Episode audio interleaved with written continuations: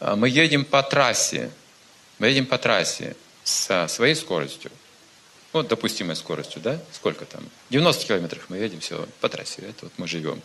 Мы постепенно, без резких рывков, следуем всем правилам, предписаниям, семейной жизни, там работы, все, что нужно, и так мы продвигаемся к цели своей жизни. Но если вам осталось жить меньше, вы можете это понять докторов или как-то еще, вы имеете право выйти на полосу обгона.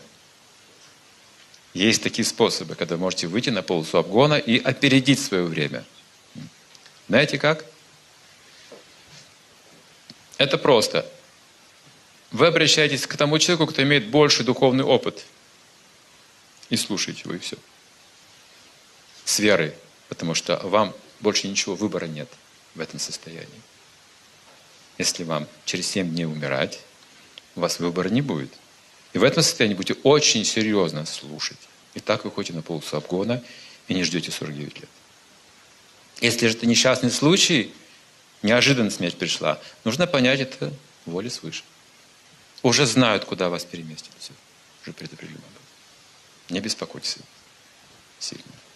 Если у вас есть вера, сильно не надо беспокоиться о таких вещах. Не все в наших руках. Доверяйте высшему разуму.